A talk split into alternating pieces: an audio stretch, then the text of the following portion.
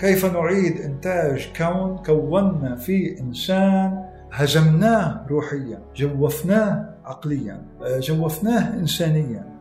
كلما يعني هزم الإنسان العادي وتم إخراجه من العملية السياسية. عدم تكوينه كفاعل تاريخي قادر على اتخاذ القرارات من أجل تغيير أسس اللي بتنتج بتعيد إنتاج حياته. بنلاقي إنه الأمور رح تسوء من اسوء لاسوء والخدمة القرض وإنتاج الديون الدولة هو عامل إيجابي طالما كان عامل اجتماعي وإنتاجي ليس عامل خاص كما عندنا كما عندنا في الدول العربية. لأنه هنا الدولة تقترض لطبقة تحكم. لكن بمجرد ما تفتح سوق التجارة وسوق النقد وأنت صناعاتك ضعيفة بمقارنة بغيرها يقضى علينا. وهذا ما جرى. أهلا بكم في الجزء السادس والأخير من هذا البودكاست الذي نتحاور خلاله مع المفكر الاقتصادي علي القادري الباحث الرئيسي بجامعة سنغافورة الوطنية والباحث الزائر بقسم التنمية الدولية بمدرسة لندن للاقتصاد والمتخصص في قضايا التنمية بالشرق الأوسط والعالم الثالث. في هذا الجزء سنتطرق إلى ثنائية الثروة والقوة العسكرية التي أتاحت للولايات المتحدة إحكام هيمنتها على العالم. قبل أن نعود إلى تجربة الصين التي استطاعت تأسيس قوتها الاقتصادية عبر انتهاج سياسات وطنية سيادية تقوم على التحكم برأس المال وسبب فشل دولنا العربية في اللحاق بركب الصين وتأسيس عملية تنمية ذات جدوى. كما سنعرج على تجربة صعود دول أمريكا اللاتينية في العقد الأول من القرن الحالي في ظل حكوماتها الاشتراكية الوطنية ثم انتكاسة تلك التجربة والأسباب التي قادت إلى هذه النتيجة وأيضا سنتناول مساعي الغرب لعز روسيا ورثة الاتحاد السوفيتي واحتمالات تطور المواجهة الاقتصادية والحروب بالوكالة التي يخوضها الطرفان إلى مواجهة مباشرة من شأنها أن تكون مدمرة في ظل تلويح كل منهما بالقوة النووية. يعتمد بقاء واستمرار الهيمنة الكونية الأمريكية على عوامل متعددة ومتشابكة لكن أهمها يتجلى في ثنائية الثروة والقوة العسكرية. وإذا ما جئنا إلى المفاضلة فإن القوة العسكرية تأتي تاليا بعد الثروة والتي تتمثل رمزيتها بالدولار. فالمال يشتري السلطة والنفوذ خاصة بالنسبة إلى الدولة التي تصدر العملة الأكثر رواجا في العالم. يعني فالأمريكان هم بطبيعة الحال مالكي الكون. خذ مثلا على سبيل المثال للحاصر أزمة 2007-2008 التي كانت أكبر أزمة في تاريخ الإنسانية. كيف قدرت أمريكا أن تمول كل العجز المصرفي الذي كان موجودا في ذلك الآن والذي يحسب بتريليونات الدولارات. ما أود أن أقوله هو أن كان لدى السلطة الأمريكية سلطة إصدار نقد في لحظة من اللحظات تساوي تريليونات الدولارات من دون أن يهتز الدولار. الدولار لم يخسر القيمة. كل عملات العالم خسرت القيمة والدولار ارتفع بالقيمة رغم رغم هذه المديونية التي كانت خيالية في ذلك الوقت. وهذه القدرة المالية مستمدة من قدرة حقيقية ليست ليست فقط قدرة آه، من ناتجة عن القدرة العسكرية، القدرة العسكرية الثانوية لقدرتها الأيديولوجية أي لقدرتها لتطبيع أو زرع في نفوس العالم أو تدخيل في وعي الكرة الأرضية ككل أننا نحن الوحيدين الذين يستطيعون أن يولدوا المنتوج النقدي الدولي. وان وأنتم وأنتم عليكم أن تحترموا هذه الرمزية التي يعني أعطيناها لأنفسنا لأننا عندنا القدرة ليست القدرة العسكرية فقط إنما القدرة الأيديولوجية على إنتاج كل ما هو من تركيبات تفكيركم أو أو أو ما تصدقون به أو ما تؤمنون به، يعني هم ينتجون المعرفة أو قدرة إيمان الناس بما هم عليه، الحجم الهائل للقوة والنفوذ الأمريكيين كان كفيلا بإرضاخ كافة اقتصادات الدول وجعلها تابعة لا يمكن لها أن تحيا ما لم تدر في فلك الولايات المتحدة. لكن عددا محدودا من الدول وفي مقدمتها الصين استطاعت أن تكسر هذه الحلقة المغلقة وتؤسس اقتصادات وطنية أثبتت قدرة على النمو والمنافسة وأصبحت نموذجا بديلا تتطلع إليه الكثير من دول العالم الثالث. نموذج الصيني اللي عم نشوفه هلأ هو النموذج السابق يعني نموذج الدول الطريق طريقة ترتيب الظرف الدولي لما كان في اتحاد سوفيتي هيدا اللي عم نشوفه. لأنه كان في نوع من السيادية كان في نوع من حماية آه، آه، حساب رأس المال وحساب حماية الحساب التجاري. هلأ لا ما عاد في لا حماية رأس مال ولا عاد في حماية مال. فلما انفتحت الأمور القوة الأكبر بصير في نوع من التمازج والسيولة. وهالسيولة هاي بتعطي القوة للأقوى للفريق الأقوى.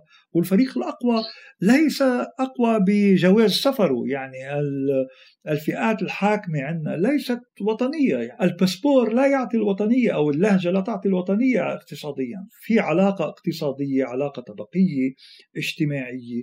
بتعيد إنتاج القيمة والثراء من خلال ارتباطاتها بالغرب. مستحيل أي واحد في ظل اقتصاد مفتوح أنه يقدر ينمى ينمي وطنه من دون ما ينمي رأس ماله في الخارج. الخارج صار هو محدد وجوده لم يعد الداخل. فبتصير عمليته مع الداخل عملية الإنتاج كلها بالداخل بتصير عملية أضرب وأهرب.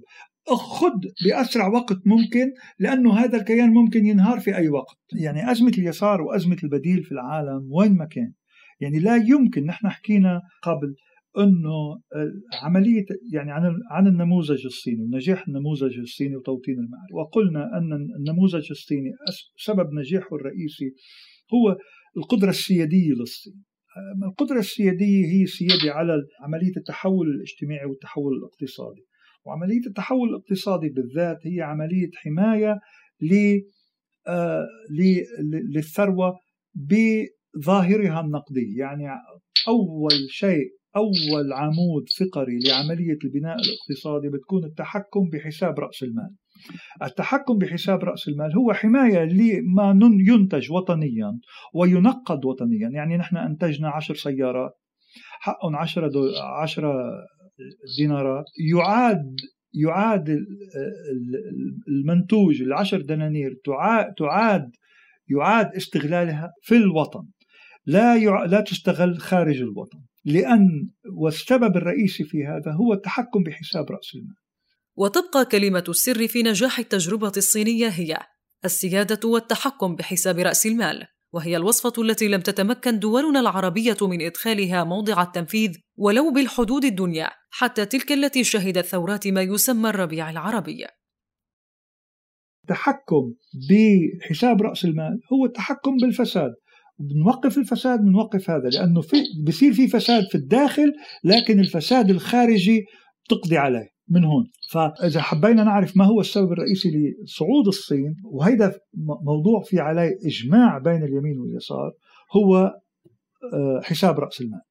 الصين عندها سيادة على حساب رأس المال وعلى إنتاجها النقدي. طبعا حساب الحساب التجاري هي عندها تفوق في بكل الصناعات اللي ممكن تعملها فلذلك تفتح الحساب التجاري مع إن الحساب التبادل التجاري. فنحن قدام يعني يعني فإذا أخذنا أي دولة صغيرة بعين بالعالم التالي. لتقدر لأي كي تقدر أن تبني حماية لاقتصادها من خلال وقف تسريب الثروة الداخلية من خلال حساب رأس المال. هذا شيء شبه مستحيل في الوقت الحاضر. يعني حتى الاتحاد السوفيتي لما بدأ يعني بال 1917 آه، كان يقال كيف يمكن لدولة كبرى أو لإمبراطورية متخلفة وبحجم الاتحاد السوفيتي يعني بحجم روسيا القيصرية أن تبني اشتراكية بما أن الاشتراكية لم تبدأ في في الجوار الأوروبي. فقدرة الصين على حماية ثروتها هذه من من خلال السياسات السيادية هذا عامل غير أي دولة في العالم يعني صغيرة غير قادرة أن تبنيه، يعني مثلا كان في ثورات عندنا نقول نسميها ثورات في الدول العربية في في في هذا الخريف العربي، لكنها لم تأتي بشيء لأن يعني في تونس مثلا بعد الثورة كان المسؤول التونسي لصندوق النقد آه، آه، هو رئيس البنك المركزي يعني الثوري يعني. كيف واحد بيجي من صندوق النقد بيعمل رئيس الرئيس المصرفي المركزي يعني. وفي مصر نفس الشيء. تجربة دول أمريكا اللاتينية خلال العقد الأول من هذا القرن ربما تقدم مثالا آخر على الأثر الإيجابي لانتهاج سياسات اقتصادية وطنية. لا تنصاع للنموذج الليبرالي الذي تبشر به برامج البنك الدولي وصندوق النقد الدولي. ويقوم على الخصخصة وتقليص دور الدولة في العمليات الإنتاجية. فعبر هذا العقد حققت الحكومات الاشتراكية في القارات اللاتينية نجاحات باهرة على صعيد النمو لكن ذلك لم يلبث أن تلاشى حيث أدى هبوط أسعار النفط لضرب الاقتصادات المعتمدة كليا عليه وأبرزها اقتصادات البرازيل وفنزويلا والأرجنتين وتقويض مكاسب التنمية فيها. أساس الثورة هو التحكم في الثروة فاللي صار حتى في أمريكا اللاتينية يعني الإجراءات اللي صارت إن في البرازيل أو في في فنزويلا آه، أو في الإكوادور وحتى في في في الأرجنتين يعني. التلون بالديمقراطية الاجتماعية التي تتماشى مع متطلبات صندوق النقد بفتح شرايين الاقتصاد اللي بيسميها إدواردو غاليانو الشرايين شرايين الاقتصاد اللاتيني لمصلحة أمريكا. لن تؤدي ابدا إلى إلى إلى سياسات فعالة اجتماعيا. هلأ بفنزويلا كان في عندنا حيز كويس جدا ألا وهو الريع النفطي. يعني الريع النفطي كان دائما يسد حاجات الاقتصاد الوطني. لكن لم يبنى فعلا وكان في برامج اجتماعية ناجحة جدا. ولذلك يعني مادورو لم يسقط. والسبب في هذا أنه الريع النفطي آه، كان أداة لبناء آه، عملية عملية اجتماعية توزيعية قوية جدا. لكن هذه ليست كافية يعني. نحن رأينا أن هناك تحول سلبي في الإكوادور تحول سلبي في الأرجنتين وتحول سلبي في البرازيل. وما هو مضمور لفنزويلا حرب أهلية كما فتت العراق وكما فتتت أي دولة من قبل. لكن الظروف التاريخية تغيرت قليلا. أمريكا اليوم بسبب صعود الصين وتمدد روسيا بعض الشيء في سوريا ليست كما قبل. فنحن أمام منعطف تاريخي مهم. وطبعا لا نقدر أن نستبق الأمور لكن إلى الآن ما هو متوخى أن يكون هناك تجذير للبرامج الاجتماعية التي قامت فيها قام فيها تشافيز. وما قام فيه تشافيز وما قام فيه مادورو هو إلى بعض الشيء النقل عن النموذج الكوبي. اللافت أن كوبا تحديدا ظلت إلى اليوم في منأى عن التقلبات الاقتصادية الحادة والمتسارعة التي تشهدها أمريكا اللاتينية. وهي بكل المقاييس الدولة الوحيدة التي حافظت على الهوية الاشتراكية الصرفة في القارة. فلما يحكى لماذا كان النموذج الكوبي هو النموذج الاشتراكي القادر على الاستمرار ما بعد سقوط الاتحاد السوفيتي يقال أن هو مردود هذا أن الشعب الكوبي كان دائما هو العامل الرئيس في حماية مكاسبه. لم تعطى له المكاسب من فوق فقط إنما كان مشاركا في صنع القرار وكان كذلك مشاركا في حماية مكاسبه. فهو لن يتخلى عن المكاسب الاشتراكية لن يتخلى مثلا عن ماء عن عن الماء ماء الشرب الصحية أو عن الكهرباء الدائمة أو عن الطبابة أو إلى ما هنالك كل هذا كان من جراء نضال الشعب الكوبي وحماية الشعب الكوبي لمكاسبه. وهذا النموذج أي أن الشعب بعد ما يكسب شيء يحميه لم يكن موجود في الدول الاشتراكية العربية في اشتراكيتنا العربية. أعطيت له من فوق ولم يشارك الشعب من خلال هذه الأطر في حماية مكتسباته. فلما أتى السادات وكان يختزل مثلا من لقمة العيش الشعب العربي المصري لم يكن هناك ردود فعل لأنه لم تكن هناك منظومات اجتماعية تلتحق بمكتسباتها بشكل تنظيمي وسياسي قادر على حماية هذه المكتسبات. بينما في كوبا هذا موجود. حتى في صياغة الدستور الآن في كوبا نحن نرى أن الشعب قادر على آه، ممارسة حقه في حماية مكتسباته. فهو لا يريد التخلي عن الاشتراكية في الدستور كعملية أساسية في إعادة إنتاج المجتمع الكوبي. وهذا الشكل من من من العلاقة السياسية الاجتماعية هو ما نقله تشافيز إلى ومادورو إلى إلى فنزويلا. وهذا هو السبب الرئيسي في استمرارية المنظومة الحالية في فنزويلا ولا كانت سقطت ولكن المستقبل طبعا مشوب بالمخاطر وأنا لا أقدر أن أتوخى ما, ما, ما يحدث هناك على الجانب الآخر من العالم يواصل الغرب مساعيه لعزل روسيا ورثة الاتحاد السوفيتي والتي نهضت من تحت رماد الاتحاد المدمر كقوة تريد إحياء تراث تقاسم الهيمنة العالمية. لكن وفقا لقواعد مغايرة تمزج بين التماهي والتقاليد الاقتصادية الغربية والحفاظ على الهوية القومية مع توظيف الترسانة العسكرية وبخاصة القدرة النووية كرادع في وجه محاولات المساس بمصالحها.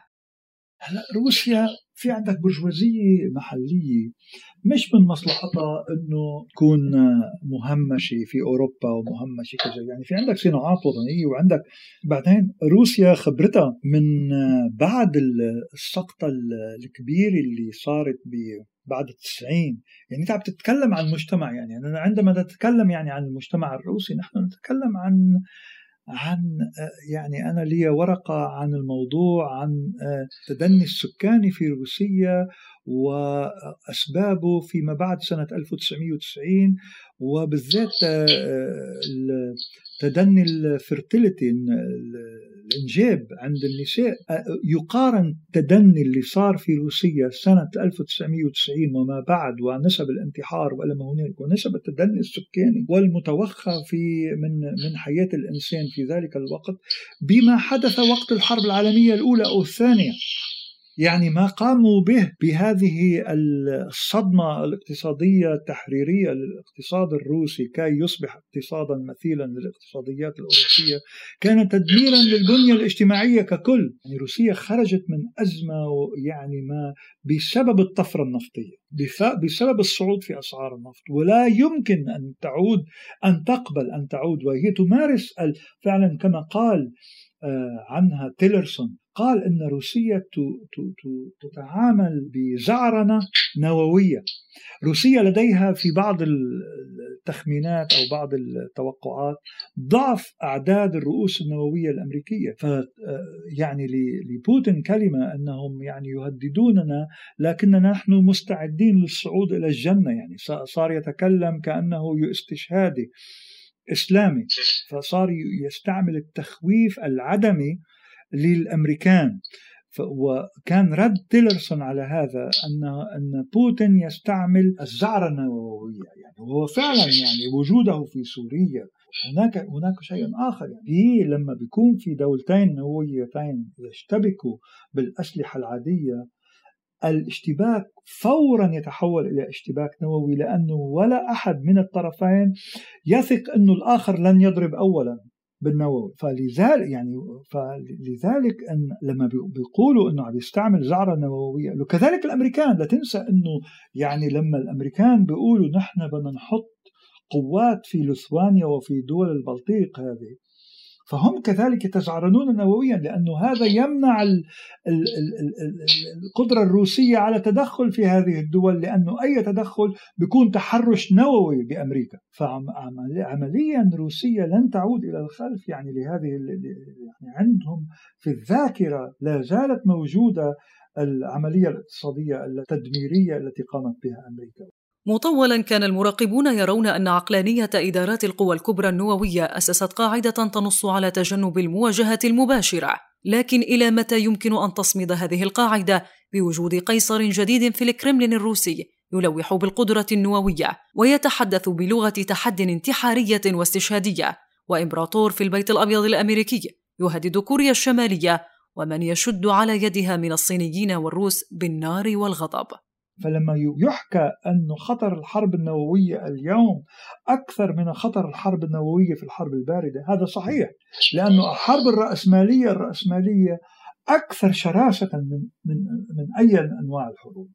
آه، والناس طبعا يعني في هذه الحروب يعني الناس العاديين وكذا تستعمل كوقود في هذه الحروب. المستفيد الأكبر هم الطبقات الشريحة المالية. الشريحة المالية وخصوصا الشريحة الإمبريالية الأمريكية المالية ال financial class في إصدار سندات الخزينة ومديونية الدولة. هي تجد في النقد الكم الهائل من الأرباح المنقدة التي لا تشتغل لديها. فرصة لتشغيل هذه هذا هذا الفائض في سندات الخزينة الأمريكية. والحرب هي المديونية يعني تورط الدولة في مديونية أعلى تشغل هذا وبنفس الوقت بنفس الوقت الحرب كما قلت سابقا تخفض عدد السكان. ليترلي يعني بشكل حرفي وبشكل ارتدادي من خلال السياسات التقشفية التي تتبعها الدول بعد الحروب فهي إلى حد كبير الحرب تخفض من القيمة من حصة القيمة ما يقال له بالقيمة الضرورية أي حصة الأجور التي في الدورة الاقتصادية التاريخية تنتقل إلى العمال. آه، يعني كل ما ناس كل ما مات العامل بكير أو كل ما مات مات أكثر منهم وماتوا بزمن أبكر مما ممكن يعيشوه في ظل التطور التقني الموجود الآن في العالم كل ما كسب رأس المال لأنه بيكسب لأنه ما بيدفع أجور لهم مدى الحياة بصير حياتهم أقصر أنت بتضعف السلطة العاملة وبما أن الحروب كذلك منوطة بعملية أيديولوجية تفرق العامل عن العامل وتخلق وتخلق مدى توسعي للسياسات الهوياتية التي تفرق الناس عن بعضها. فهي كذلك في كل فكل ما ينتج عن الحرب كعملية إنتاج هو عملية ربح ربح وين وين سيتويشن ربح ربح للإمبريالية الرأسمالية. إلى هنا نكون وصلنا إلى ختام هذا الجزء من البودكاست الذي حاورنا فيه المفكر الاقتصادي علي القادري. شكرا لاستماعكم وإلى لقاء آخر مستقبلا.